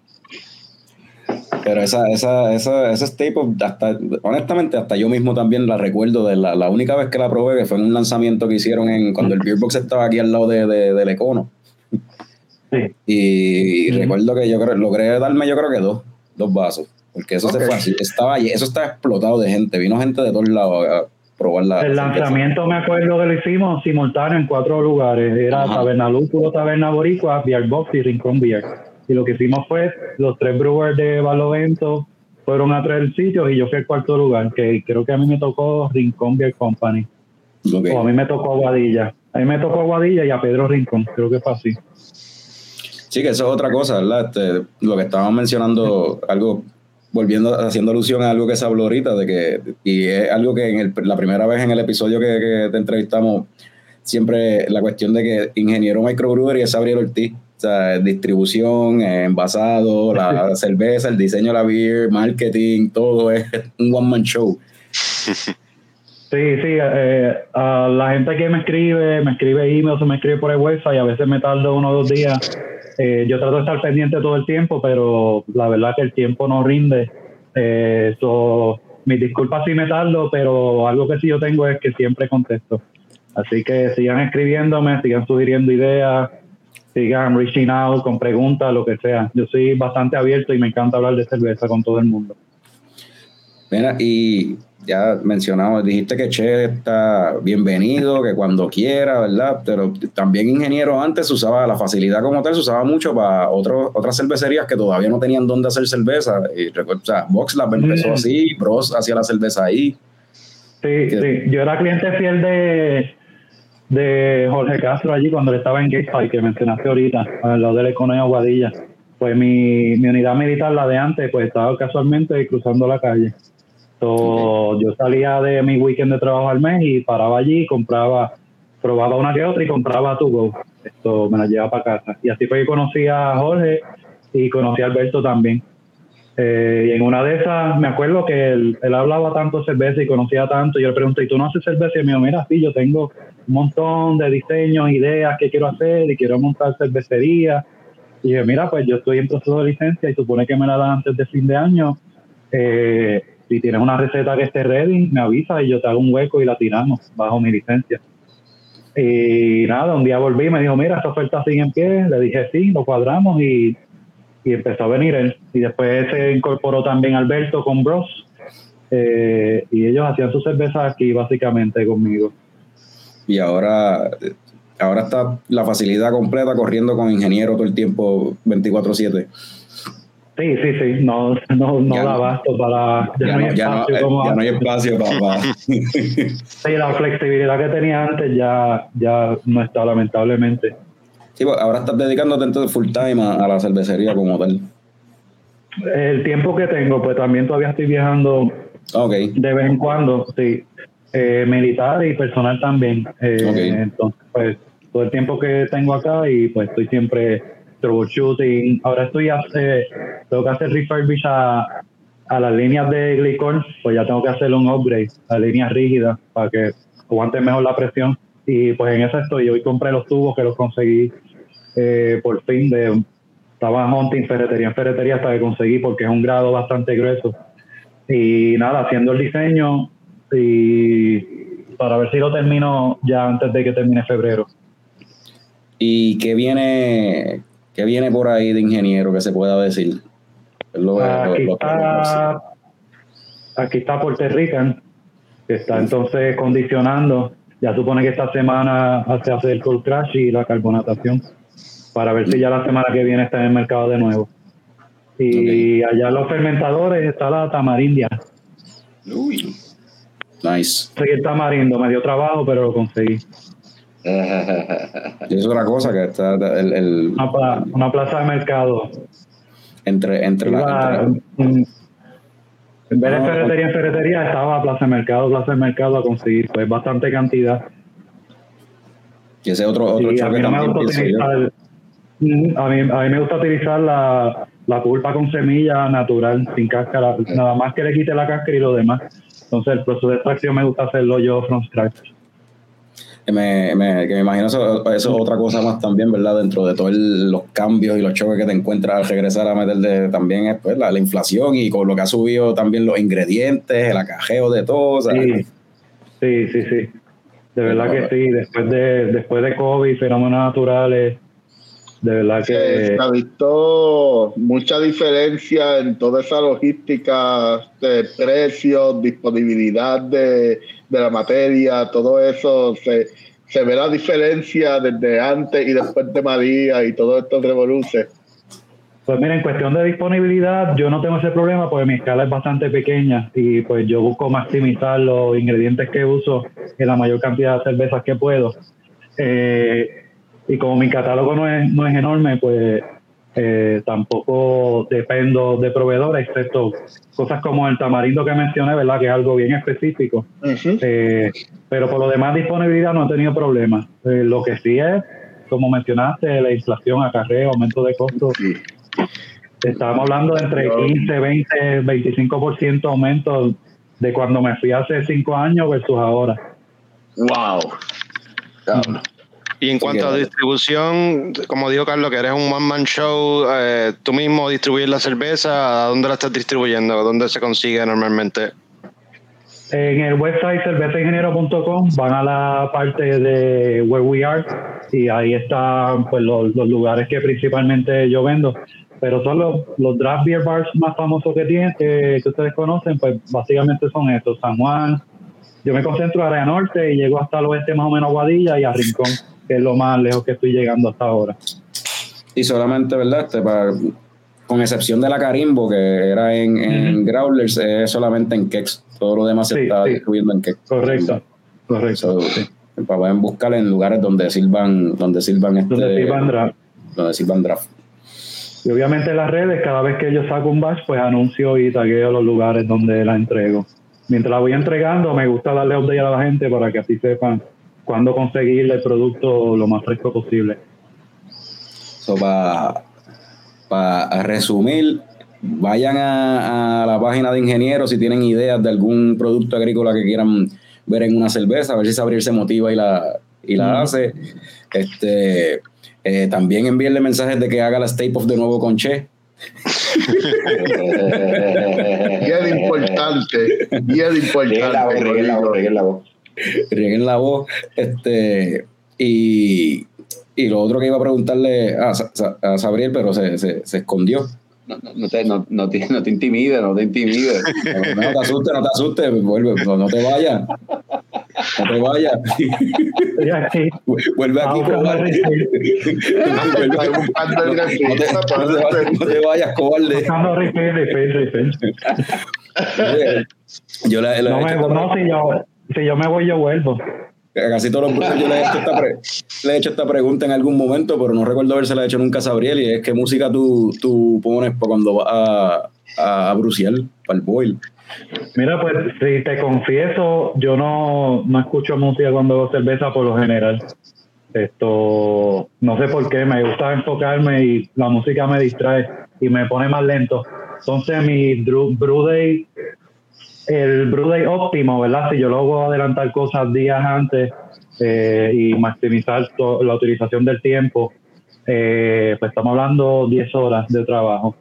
Eh, pero los días que he estado distraído, que pajaritos preñados, viendo un video en YouTube o algo así, pues ahí Viendo leche hablando, coco. Viendo leche coco. seguro, seguro. pues ahí podemos, se extiende de 10 a 12 horas, entonces pues evito distracciones y entre eso está la música. Eh, pero de vez en cuando sí la pongo, cuando ya eso está corriendo solo y, y no tengo un hop schedule como el demo del hopper, ¿verdad? Que tengo que estar cada 10 minutos añadiendo hops, pesando, midiendo. Eh, pues ahí pongo, qué sé yo, música de, de, de antaño. Eh, José José, Oh. eh, Roberto Carlos, música setentosa, ochentosa. Oh, ca- cantantes, ca- música de, de, de, de, de De festivales de, De, No, de- de hermano. de, fe- de festivales de, por dentro. de- de festivales de la voz y esa cuestión de, de, de, Ah, no, sí, sí, tú dices de Villa del Mar y esas de cosas. Villa del Mar y esa cuestión, una cuestión así, pero, de, pero de los 70, el soundtrack de Viña del Mar de los 70, algo así. Válgame, sí. Mm. Mira, este, a Radamés que estaba preguntando cuál era el nombre de la beer de nuevo, mira, así es que se escribe Radamés, Stay Puft, como, como el tipo de marshmallow de, de los, de los Ghostbusters. Un Ajá. poquito de, Espérate, Espera, me enseñar algo aquí. espérate. anda, anda. Tiene la última cerveza que quedó La de eso. última Stay Puft que queda. Ah, el tapón. Ah, el- todo. tapándolo. Diablo, mano. Diablo. papi. Eso es. Eso, eso hay que Entonces venderlo. el en el- marshmallow. Ajá. El marshmallow. Ajá. Sí, mano, yo Ah, recuerdo, eh, eso era una cosa hermosa, en verdad, eso, se, eso es co- yo lo hice, yo lo hice a mano, uno por uno también. de Ah, ¿de verdad. Sí, a veces me da guille de artesano y me pongo a hacer. Eso, era, eso era otra cosa que también estaba adelantada a sus tiempos. Como que está este brewery local haciendo eso así, súper lindo. O sea, es como que yo no recuerdo Siempre me ha gustado. a nadie. Siempre me ha gustado el toque personal, como que y hacer las cosas yo. Ajá. Desde, pe- desde pequeño, de pequeño me acuerdo como que mi mamá me dejaba, pues yo quería siempre estudiar solo y hacer las asignaciones solo y quedara como que como quedara, ¿verdad? Esto, pero por lo menos ya me daba siempre ese espacio. Eh, y nada, siempre me ha gustado, si puedo hacer algo yo lo hago. Pero para, Cuando pues llego al límite, pues ahí pido ayuda, pero mientras pueda hacer algo yo solo, pero para ese, ese tiempo, ¿verdad? Este, Norbert, eh, hubo un momento, ¿verdad? Que estaban saliendo de estos breweries y sí empezaron a cada cual a hacer como que los tap handles Sí. su, con su propio diseño. Algunos eran, me acuerdo, el del árbol era como que sim- simulando como una garita, básicamente, la forma en que era el, el, el handle. era, me acuerdo de cerámica, Y, pues, era- sacar unos después de cerámica. pero todo el mundo estaba como que en ese viaje. Yo no sé, si- yo no sé si todavía gasta din- lo- lo- los breweries gastan dinero en eso, porque en verdad yo no sé si eso es verdad. Además que sepa tu cervecera como tal, yo no sé si vale la pena darle un negocio, un tap handle, que, se, que lo van a, quizás no lo traten con, con el cariño que uno quisiera que lo traten, o se va a quedar bo- botado por ahí. Sí. Todavía los ¿Quién piden. apareció por No, ahí? no como, no como antes, pero todavía los piden. Ajá, anda, el Víctor. Este es Víctor. Ese es Víctor. Saludos, Víctor. El, el arocho. Saludos, Víctor. Pero sí, de hecho, Fox tenía lo que era la letra F, O, K, así, bien grande. Sí, ¿no? sí. El, el fuck Ah, es- en madera. Tuve un par de iteraciones, yo tuve un par de iteraciones. Yo compré hasta Balsa Wood para hacer los modelos y los tallé. Esto, pero nada, seguí optimizando y de los mejores que hice fue ese. Eh, pero mío como tal, yo creo que llegué a hacer unos con metal, eh, pero como tú dices, no, no vale la pena eh, hacer esa inversión. Entonces ya si la, la, la barra me lo pide, pues yo le hago uno, me invento algo, pero por lo general ya ellos tienen su... Sí, Lo genérico. El genérico, sí.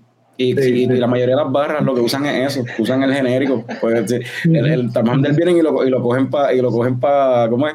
Lo cogen para ellos. Ahí ten de colección. O de display. o de display. Que, mira, que dice Víctor. Víctor dice, siempre los veo los martes y no puedo dar comentarios, no soy solicitado.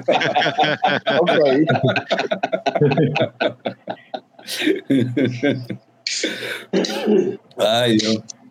So, y entonces lo próximo, ¿verdad? Volviendo otra vez, resumiendo, siguiendo con el resumen, que, se, que de ahí salió otro tema anyway, pero ajá. Entonces lo Ujú. próximo que viene es este Puerto Rican y después Tamarindia. Y Tamarindia. Sí, ese es por el momento. Pues de, de nuevo tengo que salir y voy a tener una pausa más o menos hasta fin de año.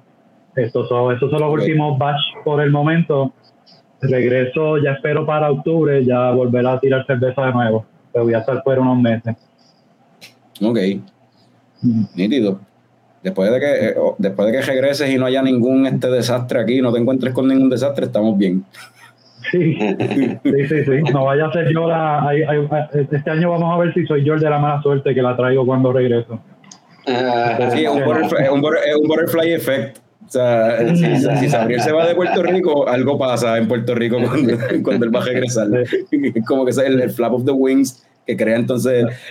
Sabriel hace algo por allá en donde está activo y en Puerto Rico tiembla. Que de hecho regreso para más o menos, regreso más o menos para septiembre, que es la época de huracanes, el pico. So, espero que dedos cruzados No, no va este pasar. año no, no sea otro pasar. 2017. Ujú. Vamos a estar bien. no. Vamos a estar Sí. bien. So, Si no, pues ya le puse seguro ya la materia prima, por si acaso. de las cosas que uno aprende, ¿verdad? Sí, sí. Mira, pues, hasta, hasta Leche Coco ha cambiado desde la última vez que tú te fuiste, porque ahora, mira, ahora en vivo, ahora es, este, hay más gente que, que tú no conocías en aquel momento también participando del show. sí. Y ahora, y ahora, ¿te acuerdas que antes hablábamos mierda, pero eso lo hacemos siempre? Pero ahora pues, Ajá. lo reemplazamos, lo reemplazamos con película. Ahora hablamos de cerveza y hablamos de película también. Ah, de verdad. So, pa- so, para terminar el episodio, ¿verdad? Vamos rapidito aquí y vamos a empezar con, vamos a empezar con Frank, que de seguro no tiene nada. La sí, la cagaste. El menos que tienes que empezar porque no he visto para, películas. salir, para salir, para eliminar gente rápido, para, para, para coger- para dar la vuelta rápido. Frank, ¿cuál fue la última película que viste? Eh, ah, empezaste con el que no era, porque no he visto películas esta semana. Eh, te puedo hablar de series si quieres. Eso es lo que tú siempre haces eso, porque nunca ves películas, entonces vienes y me hablas de series. Pero sea, no, me cuentes, no me cuentes nada de Last of Us porque no he visto el último episodio. pues, de eso que iba a hablar. Pues, pero, no me, pero sin spoiler. ¿puedes Pero, decirlo pues, sin, spoiler? sin spoilers, este, si no han visto Last of Us, eh, basado en el juego de Last of Us, serie de HBO súper buena. Este, un viaje como de eh, zombies, este, post-apocalypse, con Pedro Pascal, súper nítida.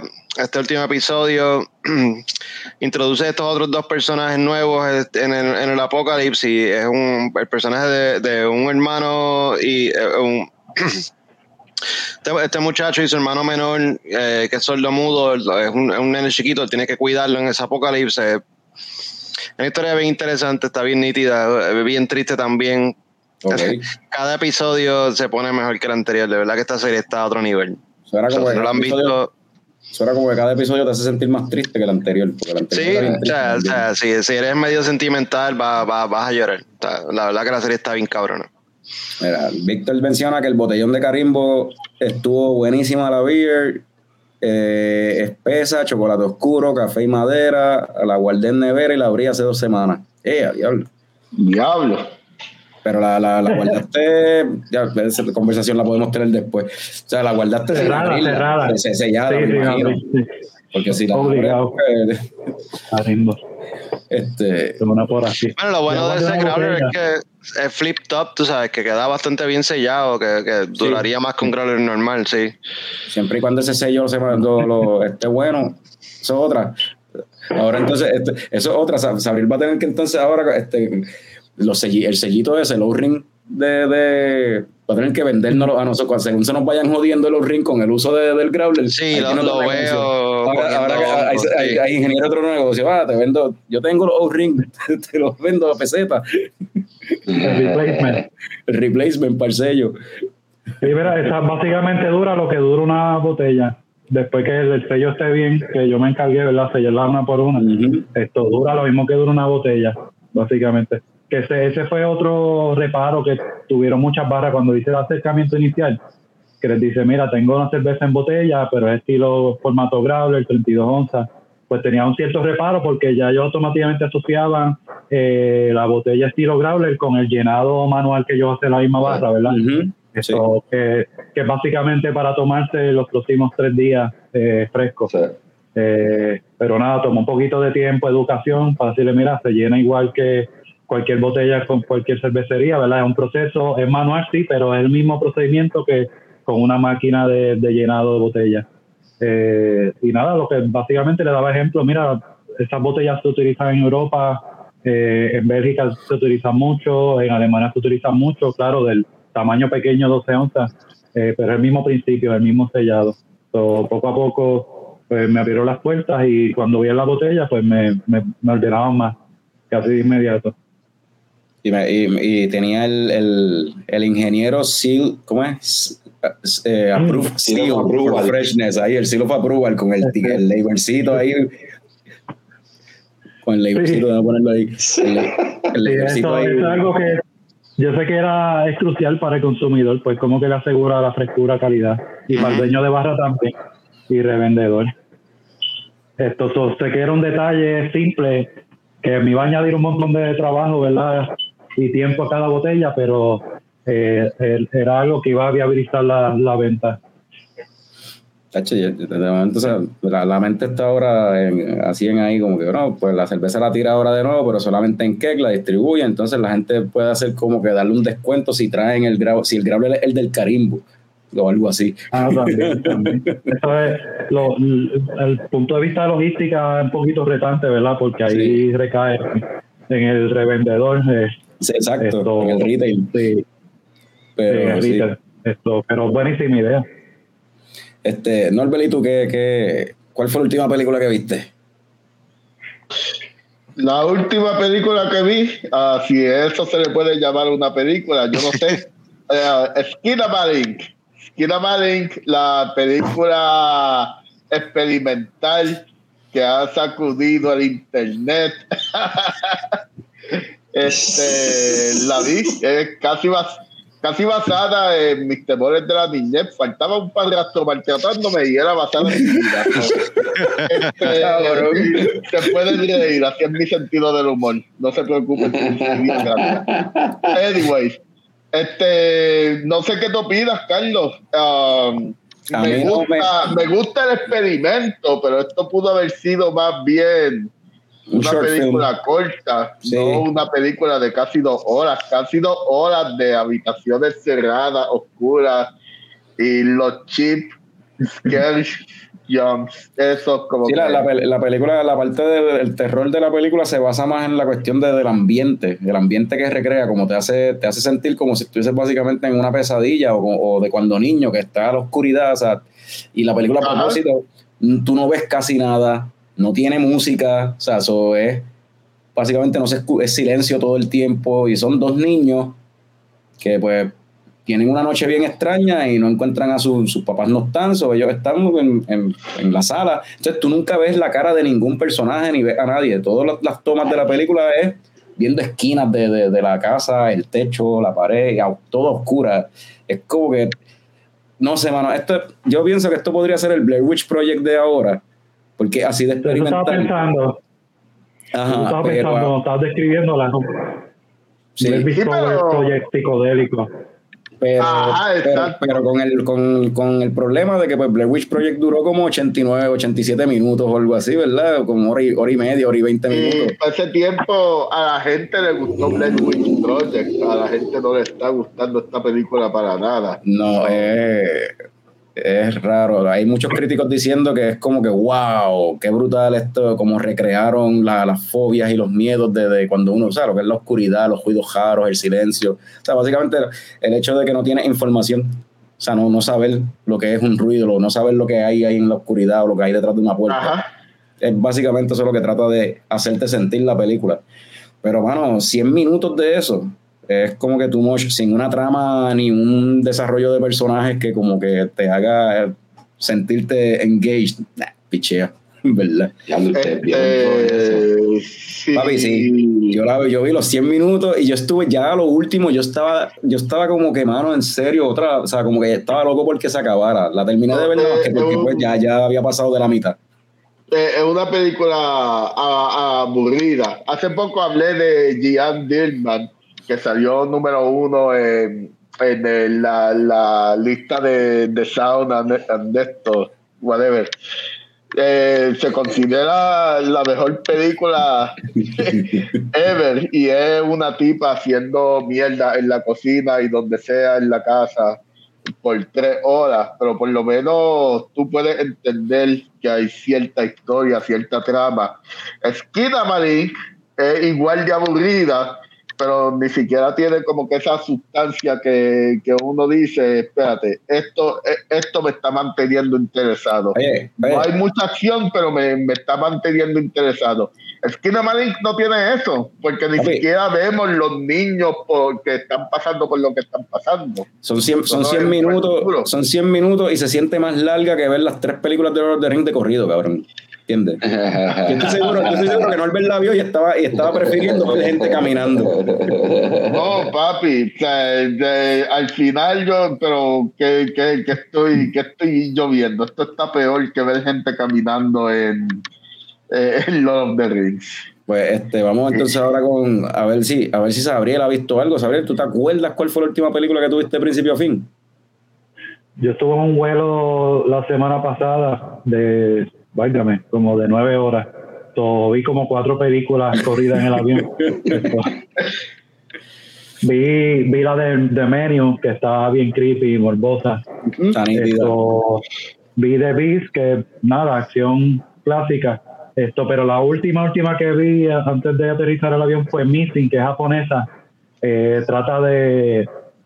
Habla de, de este tema de eutanasia, el suicidio, eh, el- que se caracteriza, algo que se caracteriza la sociedad japonesa. Eh, un hombre que la mujer queda encamada y ella quiere morir y ella le suplica, ¿verdad? Que, que la ayude. Pero él no puede. So, contrata a alguien que lo, lo ayuda, ¿verdad? Y le hace el trabajo. Pero resulta que esa persona en realidad lo que es un serial killer. A está diablo. utilizando eso de excusa, está utilizando eso de excusa para ¿verdad? llenar sus impulsos. Eh, y trata de cómo ese hombre pues se convierte entonces básicamente en ayudante de él y así se evoluciona la trama alrededor de ese tipo de... Súper interesante eso, tema. mano. ¿Cómo es que se llama esa película? Se llama Missing, Missing, ah, me suena. como de gente desaparecida. La voy a buscar. no. Sonaba No interesante. estoy, no Dice estoy que- seguro si la he visto, pero suena bien interesante, sí. Dice que Probablemente no esté. Ajá, dale. 2000 2021. Estoy viendo aquí, no, 2021, 2022 fue que salió. El año pasado en Mm. enero en Japón, pero, pero suena, en verdad suena súper cool. Yo quiero verlo. Probablemente haya que buscarla en la bahía, Norbert. Eso no va a estar por ahí. Eso no va a Sí, ser sí, no, probablemente. Yo, eh, está, en, Papá. está en Amazon Prime pagando. So, Ah, bueno, está bien. Si, si hay una opción, está bien. Bien. cuatro pesitos lo pago. Sí, sí, se paga. Esa, A mí esa- me sorprendió, pues no la esperaba. Con otra Yo- película que se llama Missing, que salió este año. So, Ah, yo- asegúrense de buscar Missing 2021 para que salga. Sí, Y que sea de Japón. Ajá, que esa Yo japonesa. pensaba porque- que a mí no me gustaba el trailer. Yo veo el título y la carátula y eso, y si me llama la atención, la veo eh, sin ver trailers. So, yo pensé que era de quizás kidnapping, secuestro, ese tipo de cosas, missing. Esto, yo dije, será una taking japonesa, algo así, vamos a verla. Pero era bastante temas profundos y, y sociales y culturales también. Suena, suena más interesante que la porquería que Norbert y yo vimos y suena hasta más... La vendiste mejor que lo que Fran vendió Last of Us también. Sí, buen, trabajo, Sabri, buen trabajo. Pero, eh, ya. pero, Carlos, tú, tú no viste más nada, tú no puedes eh, hablar de algo que hayas visto después de Esquina Marin o antes de Esquina Yo vi Marin. Esquina Marink, pero lo otro que vi en verdad... Pues, mano, Ah, bueno, Perfecto. Eh, no, eh, en verdad, vi Scream 4. ¿Por qué? hey, nostalgia, Ay, Carlos. ¿Por qué? Pues porque estaba en Netflix y decía que la iban a quitar en marzo, el primero de marzo, y yo dije, coño, yo no he visto la 4, déjame verla antes de que la quiten. Ok, Y, pues está y bien. pues, y como, y pues, como hay una quinta que dicen que no está tan mala, pues yo quiero ver la quinta, pero quiero haber visto todas antes de eso. Sí, sí, porque el continuity es bien importante. ¿Tú sabes, lo que, sabes cuál es el problema? Que el año pasado, el año pasado salió una, una quinta película de Scream y supuestamente, después yo escuché que supuestamente no, no es tan mala, que se parece más a la primera y yo no sé qué. Ok. Y yo dije, y yo dije, coño, yo después de la segunda ya no he visto más ninguna porque la segunda es bien mala, pues. Pues déjame, voy a tratar de verlas todas, la- las, que, las primeras dos que yo las había visto y el gesto. Vamos a push through. Y vi la primera y yo como, coño, la primera, sí, yo la he visto un par de veces y pues sigue siendo igual de estúpida que la recuerdo, es funny, es fun, o sea, es divertida. Veo la segunda, es como que, diablo, esto es peor de lo que yo la recuerdo, es bien mala. Eso me tardé como dos meses a ver la tres porque Pues ve la tercera. Sí, porque veía la segunda, tú ves la, la, la mierda con las películas de Scream, tú ves de las dos para adelante, tú ves una y tú no quieres seguir viendo más ninguna, no te interesa. Entonces no quería verla más ninguna, entonces pasaron un par de meses y después dije como que, ah, que se joda, voy a ver la 3. Vi la 3 y es como que, bueno, yo no quiero volver a ver más ninguna. Entonces ahora vi la 4 y, oye, la 4 está, no está tan mala como la 3 y la 2, pero, ¿Qué año Pero- pero no es buena. pero no es buena. Yo, yo recuerdo haber visto un par de secuelas de Scream, no, ni siquiera sé si llegué hasta la 4. La 4, la 4 es. Porque la- la- es que la 1 es como que una parodia de- del viaje de las películas, los estereotipos de las películas de horror de los 80 y los 90. So, es como que horror, pero tiene un poquito de comedia ahí. Entonces, la segunda es una película de horror. Se quisieron ir como que más como película de horror, pero es una película de horror bien mala. La tercera es una comedia, es básicamente una comedia, pero bien mala, peor que la segunda. La cuarta, pues, Wes Craven regresó, Wes Craven es el que la dirigió y escribió la cuestión, que fue el que escribió la primera, y se ha- habían pasado muchos años, o está ya en la, en la época de Facebook y la cuestión, y pues entonces se va a criti- hay una crítica adicional de la cuestión de, de cómo, cómo es el error ahora y, la- y el social media y toda esa pendeja. Y pues, yo he visto, pues yo no recuerdo haber visto una película de Scream mientras que Facebook existiera. So. pues sí, esa 4 salió en el 2010 y algo, no, no me acuerdo qué año, sí. Ah, diablo, que reciente. Que, Sí, pero es, sigue siendo Scream, no es, no es buena. Pues, el que no Yo haya quería- no visto quería la mencionarla. Es, como un, es un guilty pleasure of mine, las películas de Scream, el aparentemente. que no haya visto las 5, habla mucho, es como la primera, pero habla mucho de, de el elevated horror de A24 y Neon y Blumhouse. So, Mira, Radame, Radame, se- tiempo. Radame se enfogó, ¿no? Porque dije que vi Scream 4. Dijo, diablo, apaga y vámonos. Ya casi nos vamos, pero falta Tommy y quiero, quiero contestar la pregunta de, de Radames de más arriba también. Sí, igual también me mencionó algo sobre eso, pero va- falta Tommy. Tommy, cuéntame. Te pongo, te pongo el banner, te pongo el título. Polo. Vamos a ponerte el título. Oh, vamos para lo mismo, ok. Vamos. Y todo documentales. Nada, eh, tuve la oportunidad de ver eh, el documental de dos partes de Bill Russell, Legend, en Netflix. eh, ¿Verdad? La historia de uno de los más grandes ganadores de los deportes en Estados Unidos, ¿verdad? Cuenta todo su trayectoria desde nacer en el sur de los Estados Unidos, mudarse a San Francisco, ¿verdad? Conocer una cosa totalmente diferente a lo que era la vida en el sur de Estados Unidos en los 1930 y 40, ¿verdad? Y de ahí eh, eh, llegar hasta Boston, ¿verdad? Una de las ciudades más racistas de los Estados Unidos, ¿verdad? Y, y a pesar de tener una carrera incre- increíble en el baloncesto, ¿verdad? Eh, nunca se ganó el respeto, ¿verdad? De, de- de la población blanca. Eh, y presenta todo este, ¿verdad? Toda esta situación racial, ¿verdad? Este, eh, la- el problema ¿verdad? De, de una familia vivir en un lugar como Boston en 1950 y 60, eh, la lucha ¿verdad? que tuvo con otros deportistas por, los por los derechos eh, de los atletas y ¿verdad? De, de los negros, de los atletas negros, eh, no solamente ¿verdad? De, de- los, como de los atletas en general, no solamente ¿verdad? de los negros. Eh, y eh, son, como dije, son dos episodios de una hora y 15 minutos más o menos, pero, mano, llenos de información, llenos de... Eh, ah, no, en verdad una historia bien, bien buena, esas cosas que uno en verdad uno tiene que ver porque eh, uno se imagina muchas cosas, ¿verdad? Pero... eh, y las tenemos porque las vemos en los libros, las vemos, las leemos en los libros, las vemos en películas, pero en verdad como que tener el grasp de, de la situación, ¿verdad? Es, es totalmente diferente eh, y, y, y hace un buen trabajo en, en, en pintar toda esta situación, ¿verdad? Toda esta, todos estos momentos difíciles en Estados Unidos, so, mientras él estaba creciendo. So, se las recomiendo de que es super full. La otra más para la lista. Ese lo, lo quiero ver, ese documental, hermano. Suena súper cool. Sí, me Hablando acordó de momento New Yorican Basket cuando salió. Eh, eh, Hacho, eh, New York Basket, una cosa así, exacto. Y, eh, mano, sí, sí, está bien buena, porque te, te da toda esa historia, ¿verdad? Toda esa eh, historia cultural, más el, el deporte, ¿verdad? Y, y la historia personal de, de- de cada uno de, los- de los integrantes, súper bueno, ¿verdad? Que sí. Interesante. ¿Te iba a decir algo, Norbert? Sí, hablando de Netflix, ah, otra cosa que vi la semana pasada, eh, para el que no le interese mucho el deporte, pues tiene una opción en el documental de Pamela Anderson, que también salió la semana Ah. pasada. Ah, Está, bien, está bien interesante.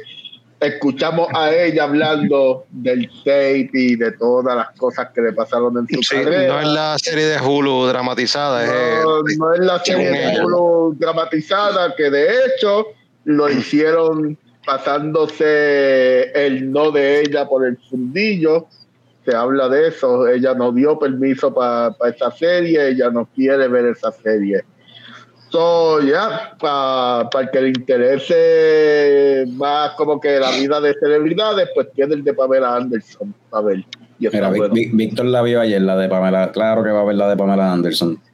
La, lo mismo, la nostalgia, la nostalgia de una es como la- la- lo que estamos hablando ahorita, de la nostalgia, como tú recuerdas algo. pues, Por eso es que Víctor la, la fue a ver, por la Sí, nostalgia. este, Baywatch. no, años de no la vean, no la vean con delante de nenes porque sale footage de los videos de Playboy de ella así modelando Oh. así, así que discreción. pero Yo vi, yo vi un cantito. Yo vi un, ver. ca- yo vi un cantito, mi esposa la estaba viendo y, Ok. Y ti- tiene que ver con, o sea, sí, está, lo que vi estaba interesante. Como que yo pensé que no me iba a llamar la atención, pero el gatito que estaba ahí en la sala y como que me quedaba pegado mirando el televisor. Y, Sí.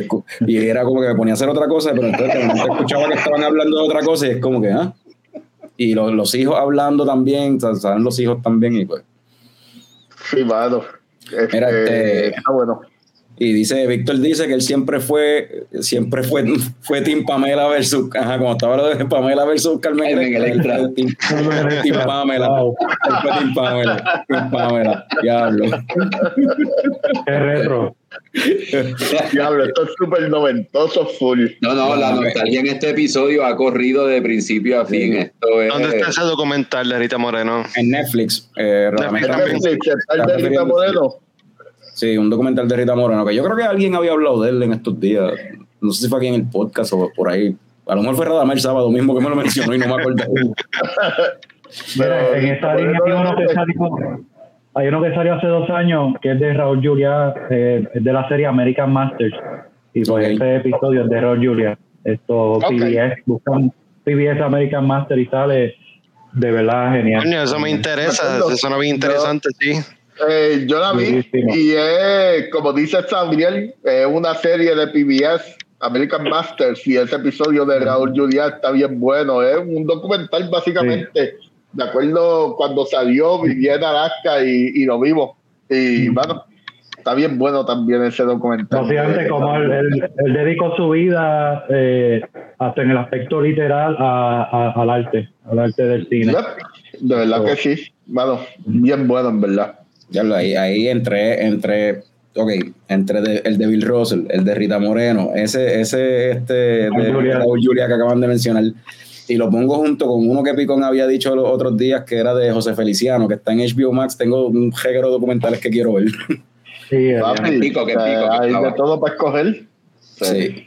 Este, en Pico que era que estaba, el de. Behind, the Behind This Guitar, algo así que se llamaba, detrás de la guitarra.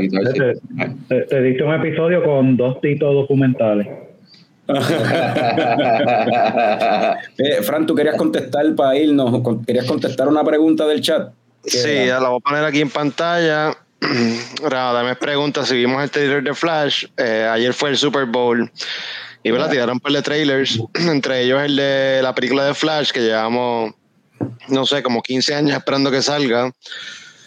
ha habido un montón de, de- de drama de behind the scenes sobre eso, pero ya pues aparentemente al fin va a salir pronto. Eh, y sí, vimos el trailer, Radamés, lo vimos ayer como 20 veces Y ya, y ese es la dándole, dándole pausa en cada, cada, cada escena, a ver qué, qué veíamos diferente. Y, eh, y, aparentemente, cosas, ah, ¿eh? aparentemente esta película va a ser la versión de DC de lo que, de lo que fue este, la película de, de Spider-Man hace par de añitos atrás, eh, No Way Home. Vamos a ver aquí varias versiones de Batman, varias versiones de Flash. Esto va a ser una cosa bien, un espectáculo. Y la, y la intención de esta película es que le dé risera al, al, al, al universo de DC de las películas y, y entonces ahí pues, vayamos a ver lo que, lo que va a hacer traer James Gunn. Este, yo no tengo muchas expectativas de la película. Yo no, no, no estoy seguro si va a ser buena o no. Pero lo que vimos en el trailer ayer motiva. O sea, nada más ver a, a- a- al Batman de Michael Keaton de nuevo eh, en, en la pantalla grande, eso, nada más con eso vale la pena ir a ver la película. Hay un par de Batmans más que salen ahí. No, hay una escena que pudiese ser el Batman de Nolan, pudiese ser otro Batman, no sé. Pero nada más con ver a Michael Keaton de nuevo ahí, eso, eso va a estar bien nítido. Ah, Eh, par de flashes ahí, este, eh, una Supergirl nueva. Par de no es cositas ahí. Yo- yo- Y no es rubia, sí. Quiero ver es rubia. el Batman, el Batman de George Clooney acomodándose el pantalón así. Oye, No, vi, no vimos Bad Nipples en el trailer, pero maybe. no, sí. no vieron Bad Nipples. Sí, pero el, el, el- el trailer, el trailer me paró los bad nipples a mí.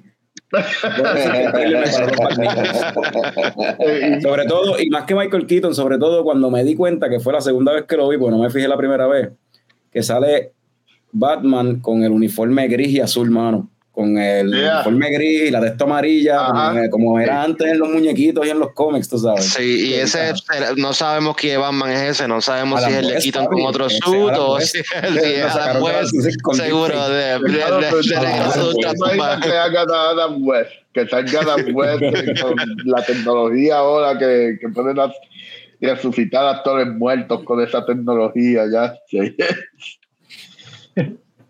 Y eso, mira, parte de, Frank estaba hablando de la intención de la película, pues eh, también yo iba a decirlo, igual lo mencionó, que parte de la intención de la película es limpiarle la imagen a Ezra Miller, no limpiarle la imagen, es despedirse de él. Eh, esto es para ya no tener que volver a bregar con él. De aquí tú no vas a volver a ver Ezra Miller. Eh, Like, sí, sí. Seguro. Pero, o sea, nada más el hecho de que esta película vaya a salir, porque este, eso era para eliminarla y Ajá. shuffle y no, y no sacarla, te dice que, que la película va a estar bien cabrona, porque si de lo Tiene- contrario no la hubiesen tienen tirado. fe, Tienen fe. El estudio tiene fe en ella Sí, y tiene pues, fe. después de han gastado un montón de dinero. tanto tiempo, sí.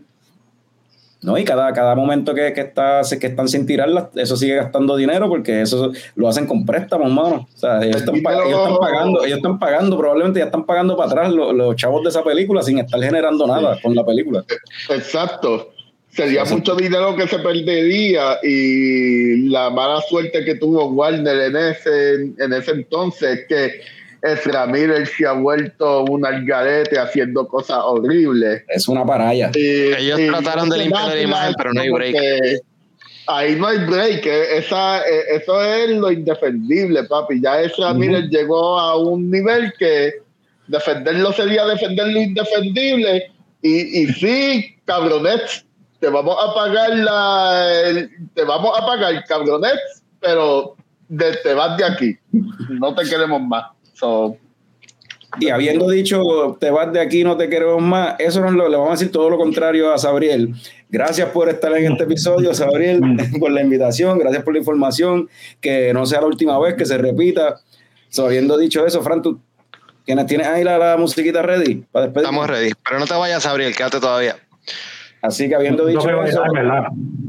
¿cómo es? No tengo que bailar. No tengo que bailar, ¿verdad? No, eso, no, eso soy yo, eso soy yo en el Beer Box. Ah, ok, ok, ok. So, salud, cabrones.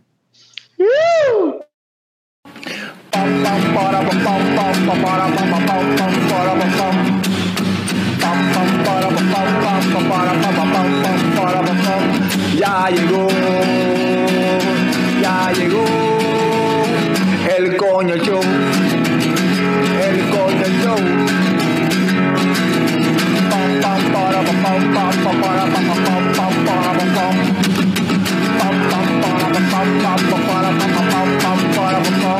Ya llegó, ya llegó el coño show, el coño show, el coño show.